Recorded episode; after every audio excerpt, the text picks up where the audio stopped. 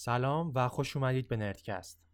توی این قسمت با یه موضوع جالب دیگه سعی می‌کنیم که ذهن رو بیشتر درک کنیم و اینکه چرا خواب می‌بینیم و چرا خواب دیدن باعث بهتر شدن زندگی ما میشه. همینطور یه سری به دانشمندان و روانشناسان بزرگی می‌زنیم که باعث شدن خواب رو بیشتر درک کنیم آماده اید؟ خب شروع می‌کنیم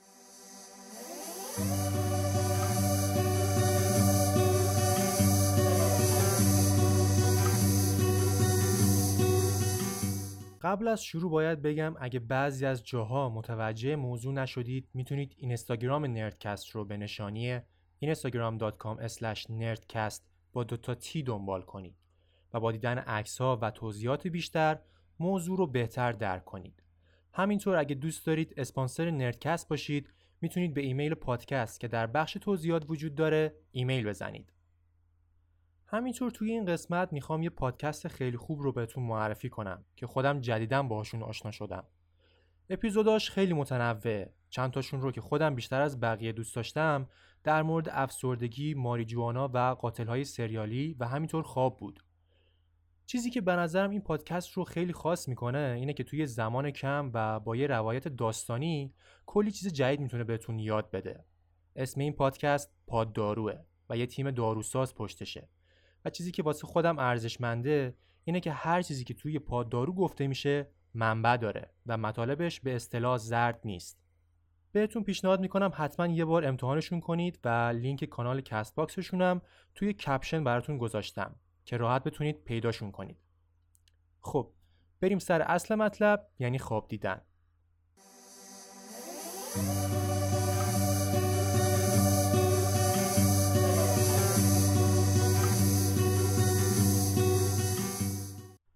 به طور کلی باید بگم که ذهن یه جورایی باعث آبروریزی در دانش شده اما چرا؟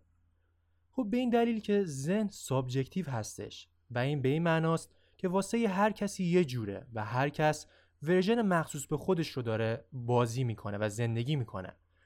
و خب از نظر علمی چیزی که subjective هستش زیاد مورد قبول نیست و علم سعی می‌کنه تا جایی که امکان داره این موارد رو در نظر نگیره. توی قرن قبلی رفتارشناسا هم همین کارو کردن و موردهای subjective رو از روانشناسی حذف کردن. اما یه شخصی اومد و کلا معادله رو به هم زد و اون شخص کسی نبود جز فروید. فروید عقیده داشت که اون علم و اون متدهای علمی که به کار گرفته میشه باید با توجه به سوژه مورد مطالعه باشه و اون متدها یه جورایی شخصی سازی بشن. و نه اینکه بگیم چون یک پدیده برای هر کسی یه طوره ما اون رو علم در نظر نمی‌گیریم و به طور کلی حذفش کنیم. فروید عقیده داشت اگه این پدیده های subjective و ذهنی وجود دارن ما باید اونها رو در نظر بگیریم و راهی برای فهمیدنشون استفاده کنیم. پس فروید متدهای خودش رو پیاده کرد که می‌شد ازشون برای پدیده های سابجکتیو یا وابسته به سوژه استفاده کرد. و خب چه پدیده بهتر از خواب دیدن؟ رویا و تصاویری که در خواب می‌بینیم پدیده های بسیار شخصی هستند و اینطور نیست که بشه یهو وسط خواب به کسی بگیم که ببین دارم خواب می‌بینم. این تصاویر مخصوص به ما هستند و در ذهن ما فقط وجود دارند و این پدیده کاملا پدیده سابجکتیو و شخصی هستش. یکی از معروفترین متدهای فروید استفاده از سوال پرسیدن از سوژه ها بود. طوری که خود فروید اظهار داشت که ورای این حقیقتی که سوژه در خواب برای من تعریف می‌کنه معنی عمیقتری وجود داره که با دونستن اونها می‌تونم بیمار رو درمان کنم.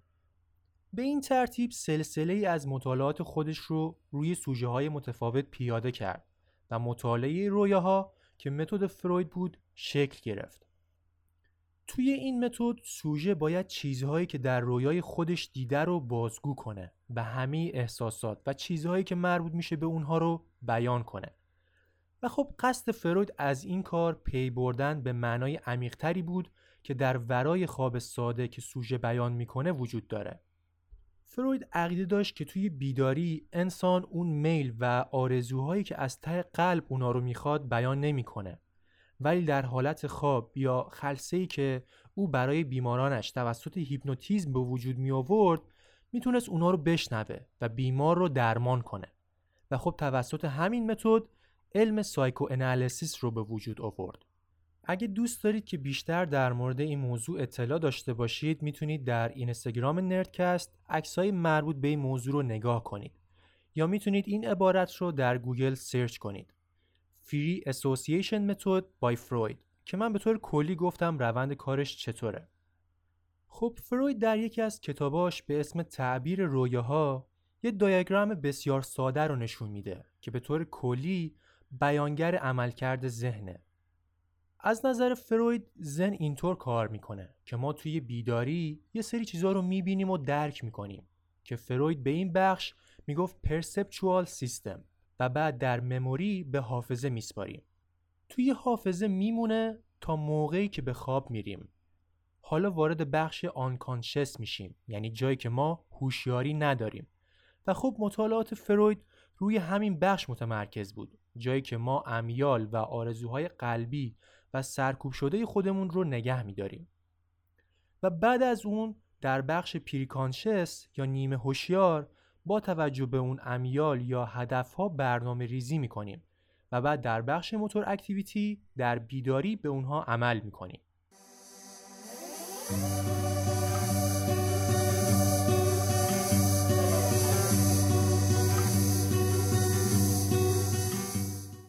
خب فروید می‌گفت هنگامی که خواب هستیم و هوشیاری نداریم اون بخش preconscious یا PCS یا نیمه هوشیار کم و بیش به خواب میره و خیلی مهمه که بدونیم کم و بیش به خواب میره.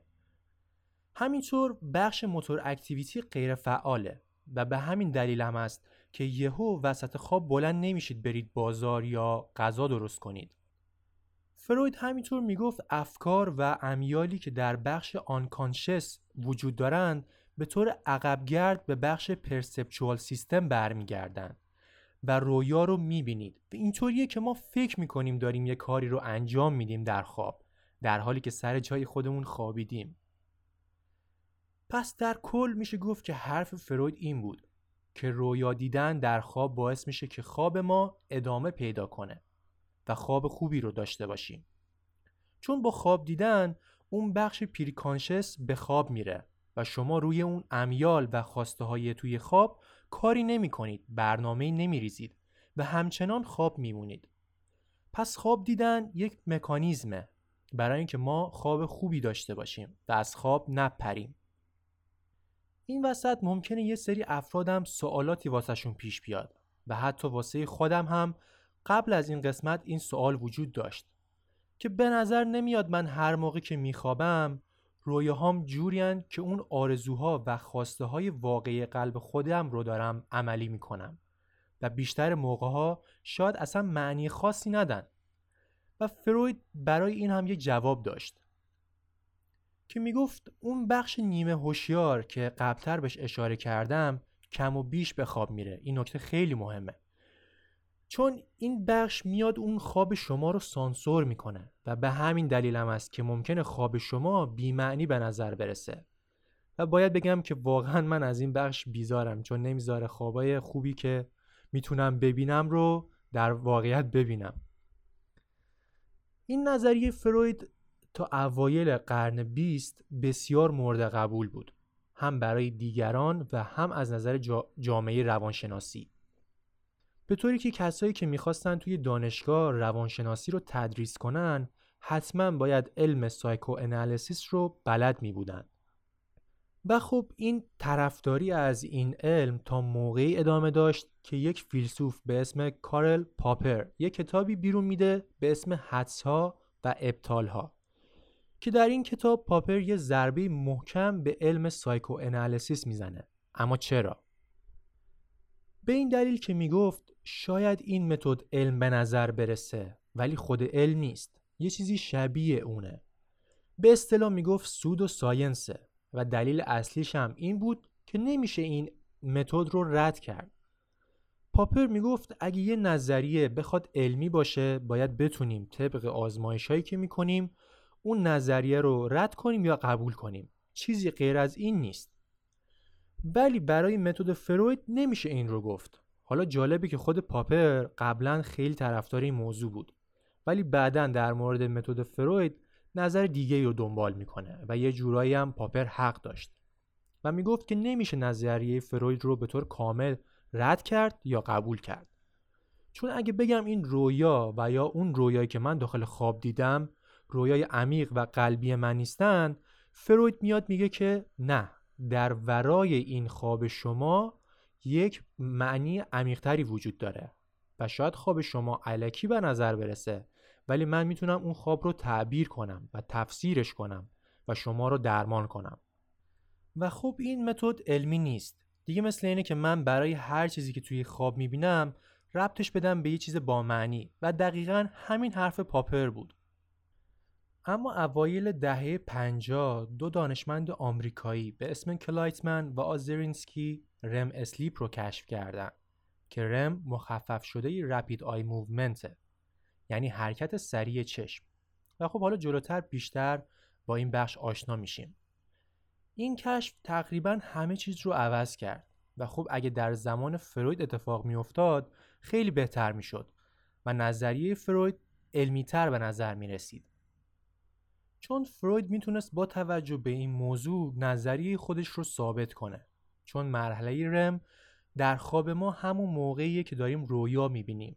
و خب اون موقع چون این کشف کلایتمن و آزرینسکی هنوز اتفاق نیفتاده بود نمی‌شد که نظریه فروید جنبه علمی پیدا کنه.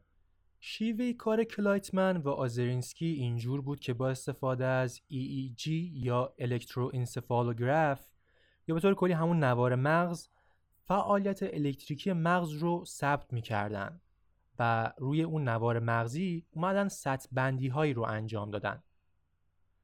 در اون نوار مغزی فعالیت الکتریکی به سه تا بخش تقسیم می‌شد. یه بازه مال موقعی که بیداریم و بعد از اون بخش رم وجود داره و بعد از اون بخش نان رم که خود بخش نان رم به چهار بخش تقسیم میشه و هر چقدر که به بخش های پایین تر میریم نشون میده که خواب عمیقتری داریم.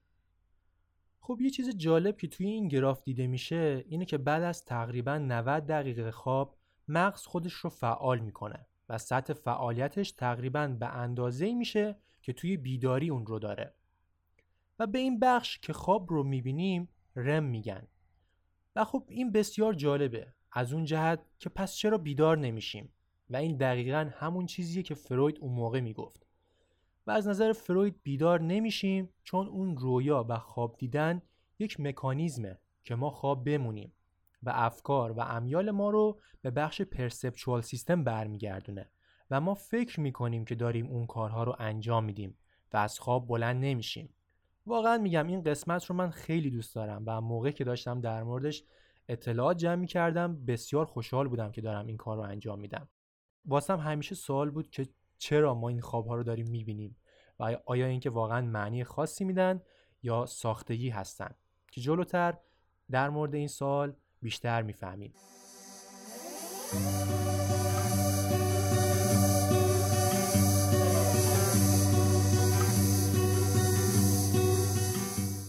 خب حالا به نظر شما چرا این مسئله و کشف مهم بود؟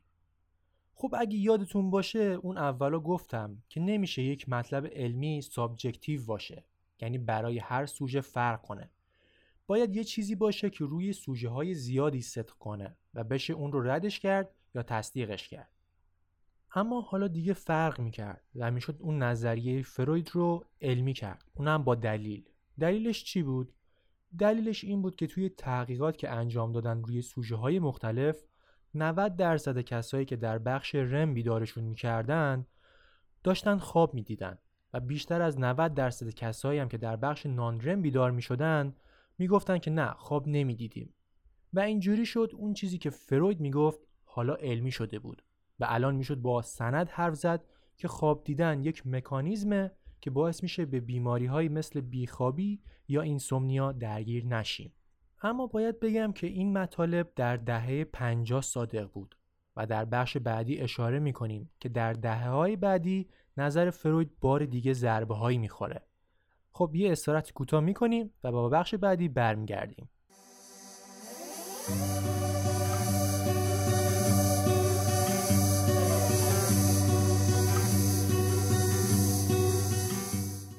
در بخش قبلی بحث خواب دیدن، نظریه فروید و همینطور گراف آزرینسکی و کلایتمن که مربوط به کشف REM sleep بود رو صحبت کردیم. اما حالا می‌خوایم یه سری به مغز خودمون بزنیم و همینطور باید اشاره کنم که خواب دیدن فقط مختص به انسان نیست بلکه همه پستانداران خواب می‌بینن. اما چطوری؟ دانشمندان معمولا برای اینکه عملکرد یه بخشی از مغز رو بفهمن میان به اون بخش آسیب می‌زنن و بعد می‌بینن که چه عملکرد یا function ی انجام نمیشه و پی می‌برن که اون بخش وظیفش چیه. و خب برای فهمیدن در مورد خواب دیدن هم همین کارو کردن. شخصی به اسم میشل جووه اومد از مغز گربه استفاده کرد. چرا؟ چون مغز گربه به طرز عجیب غریبی از نظر آناتومی شبیه مغز انسان میمونه و اومد روی مغز گربه به طور مرتب برش هایی داد. که ببینه کجا بخش رم در خواب گربه متوقف میشه و دیگه گربه خواب نمی‌بینه. این آزمایش از نظر اخلاقی خیلی آزمایش بدی بود. ولی خب به این نتیجه منتهی شد که ژووه فهمید که هر بخشی از مغز رو برش میده گربه به خواب دیدن ادامه میده. ولی تنها در بخش ساقه مغزه که اگه آسیب ببینه خواب دیدن هم متوقف میشه. و خب جالب اینجاست که ساقه مغز بسیار ساختار ساده و ابتدایی داره و قبلتر از این آزمایش فکر می‌کردن تنها برای هماهنگ کردن فعالیت های بدن و همینطور ریفلکس ها فقط وظیفه داره. ولی خب اینطور نبود و باعث میشه که خواب دیدن برای ما امکان پذیر باشه. به طور دقیق تر بخوام این مسئله رو باز کنم باید بگم که ژووه ادامه آزمایشات خودش رو به شاگردش میسپاره. شاگردی به اسم الن هابسن. و هابسن به طور دقیق میگه که در پل مغزی یه ناحیه وجود داره که سلول های اون بخش انتقال دهنده عصبی به اسم اسیتیل کولین ترشح می‌کنن و به این ترتیب فعالیت مغزی در هنگام خواب رشد می‌کنه و باعث میشه که در REM sleep رویا رو ببینیم. و موقعی هم که خواب نمی‌بینیم یه سلول های دیگه باعث میشن که اسیتیل کولین ترشح نشه و باعث بشه که خواب ما عمیقتر بشه و به بخش ناندرم بریم. این کار همینطور هر 90 دقیقه یک بار تکرار میشه. آزمایش جووه و هابسن خیلی مهم بود. چرا؟ چون می‌گفت نظر فروید غلطه. اما خب چرا؟ چون هیچ چیز ذهنی در موردش وجود نداره و این ذهن نیست که داره خواب دیدن رو فراهم می‌کنه. و فقط وظیفه یه سری سلوله که اسیتیل کولین ترشح می‌کنن و کورتکس یا قشر مخ فعال میشه. همونطور که می‌دونید قشر مخ وظیفه پردازش اطلاعات رو داره و اینطور کار می‌کنه که یهو وسط خواب بیدار میشه و بخش های مختلف مغز رو به هم دیگه وصل می‌کنه و شما داخل خواب یه سری تصاویر رو می‌بینید. و به نظرم همینطور هم هست که من اینقدر خوابای مسخره می‌بینم و هیچ چیز خاص و احساسی و اینکه امیال یا آرزوهای مخفی شده ما در اون نقش داشته باشه نیست. خب یه دانشمند دیگه به اسم مارک سولمز اومد تحقیقاتش رو روی قشر مخ یا کورتکس بنا کرد و یه سری از کشفیات جدید در اواسط دهه 80 رسید. مارک می‌گفت که خواب ما از عملکرد مغزی ما جدا نیست و اگه عملکرد مغزی ما دچار آسیب بشه به دنبال اون خواب ما هم دچار تغییراتی میشه. به عنوان مثال اگه بخش بینایی دچار آسیب بشه تصاویری که در خواب می‌بینیم ممکنه واضح نباشه. و یا اگه بخشی که مسئول صحبت کردن ماست دچار مشکل بشه توی خواب نمی‌تونیم صحبت کنیم. و دلیل این هم که پیشتر گفتم به خاطر اینه که توی خواب وقتی به دوره رم می‌رسیم مغز یهو فعال میشه و به خاطر استیل کولین سعی می‌کنه نقاط مختلف مغز رو به همدیگه وصل کنه. و یه چیزی به شما نشون بده. و خب اگه اون بخش ها کار نکنن به تب توی خواب هم تصویر و رد پای از اونها وجود نداره. خب به انتهای این قسمت رسیدیم. امیدوارم که از این بخش لذت برده باشید. مرسی که تا انتها همراه نردکست بودید. تا اپیزود بعدی خدا نگهدار.